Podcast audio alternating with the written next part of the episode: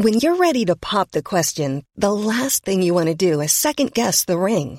At Bluenile.com, you can design a one of a kind ring with the ease and convenience of shopping online. Choose your diamond and setting. When you find the one, you'll get it delivered right to your door. Go to Bluenile.com and use promo code LISTEN to get $50 off your purchase of $500 or more. That's code LISTEN at Bluenile.com for $50 off your purchase. Bluenile.com code LISTEN.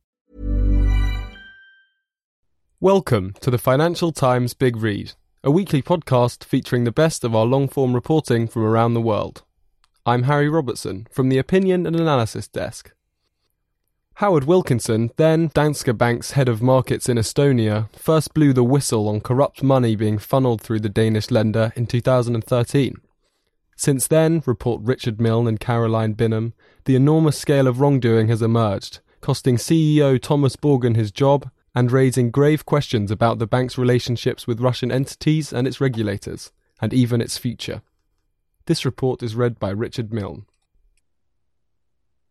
The world's biggest money laundering scandal had yet to be uncovered in August 2015, but management at Danske Bank were trying quietly to close down the business at the heart of it. Russian entities and others from former Soviet states had moved 200 billion euros through the Estonian branch of Denmark's biggest lender since 2007, roughly 10 times the size of the Baltic states' economy. Then, executives from Deutsche Bank, which was handling much of the cross border payments for Danske and is itself no stranger to scandal, made an astonishing claim. They told Danske the problem was getting worse. Despite a reduction in payments from Estonia in the previous two years, there'd been an increase in the proportion of suspect cases the German lender was having to investigate from the small branch. Minutes of the meeting between senior managers from both banks and seen by the Financial Times state in the second quarter of 2015 alone, there had been 16 cases related to such crimes as narcotics, ID stealing, etc. Deutsche later that month identified 10 Danske customers that had been involved in, quote, suspicious behaviour. Danske managers complained in an internal email that Deutsche was not allowed by the FBI and DEA, that's the Drug Enforcement Administration, to inform us about the cases with direct links to active criminal cases. The German bank terminated its relationship to clear US dollars for Danske out of Estonia. But it would take another three years before the story emerged of how a small branch of a mid sized European bank became a pipeline for an enormous flow of money out of Russia, Azerbaijan, and Moldova on a scale that puts other money laundering scandals in the shade. No one comes out of it well not Danske executives, its board, nor regulators. It has cost the chief executive Thomas Borgen his job and triggered investigations in at least six countries. And despite the bank's own report on the scandal, published in September, much remains unknown, from the source of the money to where it ended up, and just what the final damage will be to Danske and even Denmark itself. Graham Barrow, a UK money laundering expert who's reviewed thousands of transactions from Danske and others, says 200 billion euros is of a different order than anything seen thus far.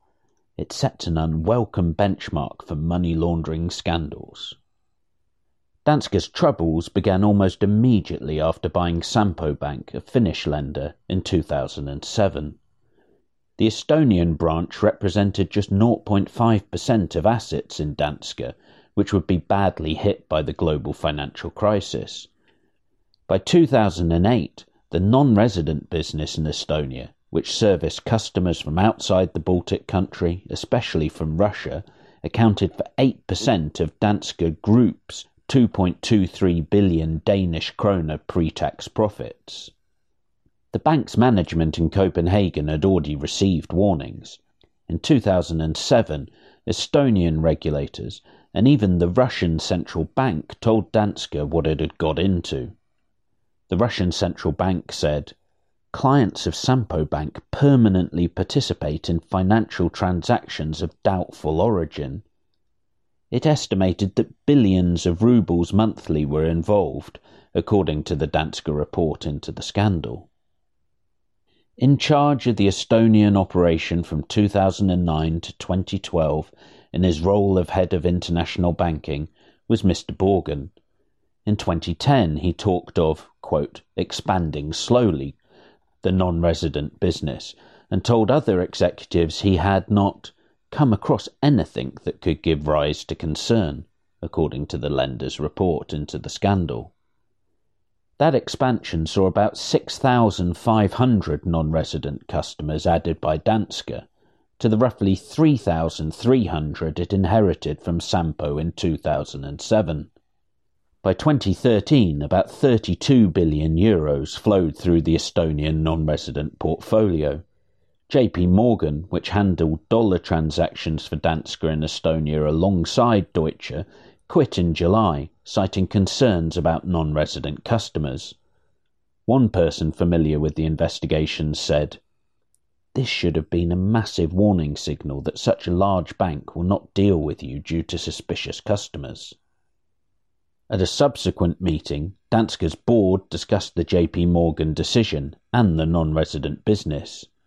Lars Morch, who'd replaced Mr. Borgen as head of the international business, said Danske's non-resident portfolio was bigger than its rivals and, quote, needed to be reviewed and potentially reduced, according to minutes of the meeting seen by the FT.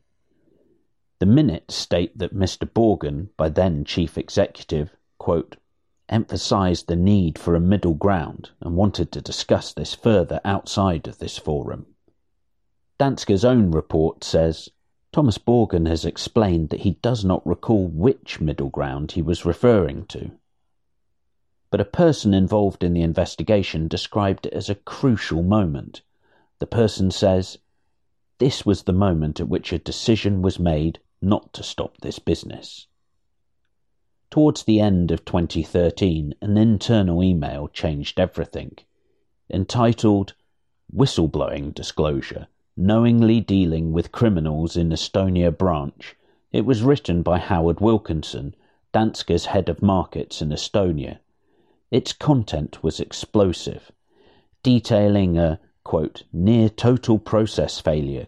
He referred to a UK limited liability partnership called Lantana Trade that had opened an account at Danske in Estonia the previous year. Its account was marked dormant at UK Companies House, and yet it had a credit balance at Danske of $965,418 on the same date.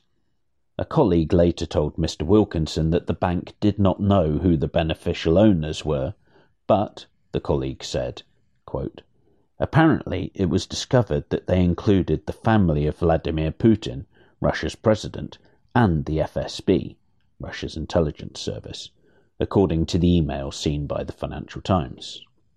The claim is denied by the Kremlin, which said, President Putin has nothing to do with the mentioned bank. Danske's internal audit team was sent to investigate the Estonia operation in January 2014.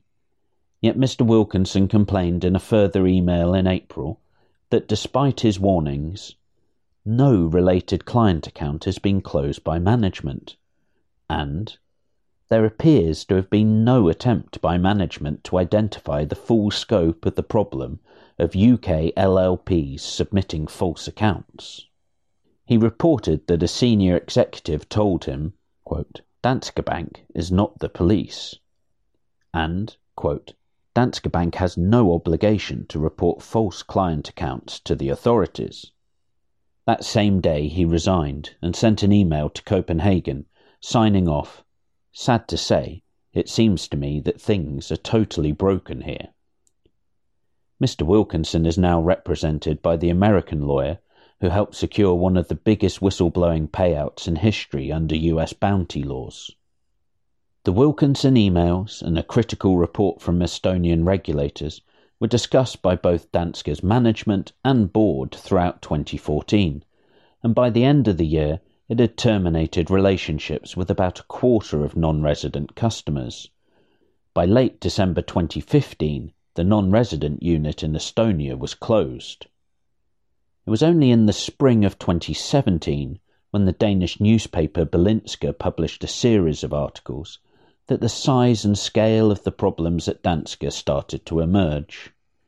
The bank was forced to launch its own investigation, recruiting Bruun and Hjejle, a law firm that had worked for it before, to produce the report published last month. While it established a timeline of events, the report left a number of big questions unanswered. It's still not known where much of the 200 billion euros came from. The report mentions three scandals the bank was tied up with laundromats in Russia and Azerbaijan, scams that funneled tens of billions of dollars out of those countries, and the alleged $230 million Russian fraud uncovered by lawyer Sergei Magnitsky before his death in a Russian prison cell in 2009. Even less is known about where the money went after leaving Danske. London based Oliver Bullough, whose recent book Moneyland explores how kleptocrats have exploited Western financial and legal systems, says, We have to accept that a lot of this money will be here. Russians tend to invest strategically back in Russia and spend their money elsewhere on houses and yachts. A lot of it will be in the obvious places like New York and Monaco, but the UK will be top of the list. The second biggest proportion of customers by geography of non residents at the Estonian branch were UK entities, largely LLPs like Lantana, flagged by the whistleblower, or similar vehicles called Scottish Limited Partnerships. Nominally, these shell companies are registered in the UK with a named partner, but these in turn can be anonymous shells and secretive tax havens with their ultimate beneficial owners hidden under layers of corporate identities. The UK's National Crime Agency has opened an investigation into one such LLP with ties to Danske. The ease with which LLPs and SLPs can be set up it costs as little as £50 through an official formation agent, boosts the government's mantra that the UK is a place where it's easy to do business. But it also attracts money launderers and organised criminals, something the UK government has had to concede. There are also questions about the roles of many involved in the scandal. Hermes EOS, the shareholder rights group, wants Danske's board to explore whether it should sue any senior managers. The Bruun and Hjejle report says 42, quote, employees and agents have been deemed suspicious, but it doesn't name them. It clears the two employees it does name, Mr. Borgen and Chairman Ole Andersen, of any breach of their employment contract. Yet separate criminal and civil inquiries are underway in both Denmark and Estonia, while the UK, Finland, and Switzerland have opened their own investigations. Jesper Berg, head of the Danish Financial Supervisory Authority, says It's easy to understand that there's a lot of public uproar. It's a continuation of the financial crisis. There's this sense of unmet consequences for the financial sector. Questions have also been asked as to whether Danske received special treatment from its regulator, which was until May headed by the bank's former chief financial officer. Mr. Berg denies that was the case and points to the reopening of the FSA investigation into Danske. The revelations come at the worst possible time for the EU, whose laxity in the policing of money laundering has already been shown up in various cases, from Malta to Cyprus and Latvia to the Netherlands. Technically, it's a bank's home supervisor that's responsible for checking its money laundering controls, including foreign branches. If a bank has a foreign subsidiary, which has ring fence capital and management, then the duty passes to the regulator in the host jurisdiction. In the case of Danske's Estonian branch, Ultimate responsibility lays at the door of Danish regulators. But home regulators can only operate efficiently if they have the cooperation of hosts. That's prompted Andrea Enria, chief executive at the European Banking Authority, to back calls for a new pan EU body dedicated to fighting the tide of dirty money. He says, if you're in the single market, the strength of anti money laundering controls can only be as high as the weakest link. For Danske, the biggest risk remains any US action. Marshall Billingslea, U.S. Assistant Secretary for Terrorist Financing, told Berlingske, We are following this case very closely. In 2012, HSBC was fined 1.9 billion US dollars for laundering $881 million of drug trafficking money from the Mexican Sinaloa drug cartel. If even a fraction of the 200 billion euros in questionable Danske flows turns out to be actual money laundering, its own report says a, quote, large part was suspicious, that will dwarf HSBC's problem. Analysts at Jyske have predicted a global fine of as much as $8 billion for Danske if wrongdoing is proven. But a fine may be the least worst scenario the US Treasury could order banks that cleared dollars on behalf of Danske to stop. That's what it did in February in the case of ABLV, the largest non resident bank in Latvia, which was forced to liquidate itself earlier this year after being accused by the US of breaking sanctions against North Korea. Rasmus Jarlov, the Danish business minister, has said Denmark is doing all it can to avoid ABLV's fate Last month he said, We're dealing with it here, and we crack down hard on money laundering, and we hope this is being noticed abroad. A big concern is just how far dirty money has spread. Mr. Barrow, the anti money laundering expert, worries that large numbers of banks and law firms have made themselves vulnerable due to the amount of Russian cash flowing through the system. He told one British bank you need to think about a day when Putin turns against us. He will be sitting on a treasure trove of information. At its peak in 2013, Danske had a market share of about 9% of non resident money in the Baltics. As eye watering as the sums involved in its scandal are, some wonder what more is out there.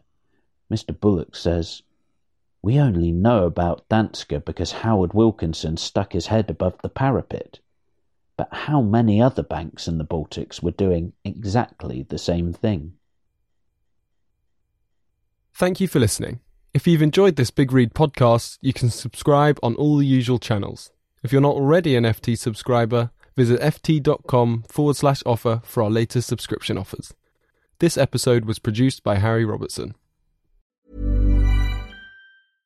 Imagine the softest sheets you've ever felt. Now imagine them getting even softer over time. That's what you'll feel with Boll and Branch's organic cotton sheets. In a recent customer survey, 96% replied that Boll and Branch sheets get softer with every wash. Start getting your best night's sleep in these sheets that get softer and softer for years to come. Try their sheets with a 30-night guarantee. Plus, get 15% off your first order at bollandbranch.com. Code BUTTERY. Exclusions apply. See site for details. Hi, I'm Daniel, founder of Pretty Litter. Did you know cats tend to hide symptoms of sickness and pain? I learned this the hard way after losing my cat, Gingy. So I created Pretty Litter, a health monitoring litter that helps detect early signs of illness by changing colors, saving you money and potentially your cat's life. Pretty Litter is veterinarian developed, and it's the easiest way to keep tabs on your fur baby's health right at home. Go to prettylitter.com and use code ACAST for 20% off your first order and a free cat toy. Terms and conditions apply. See site for details.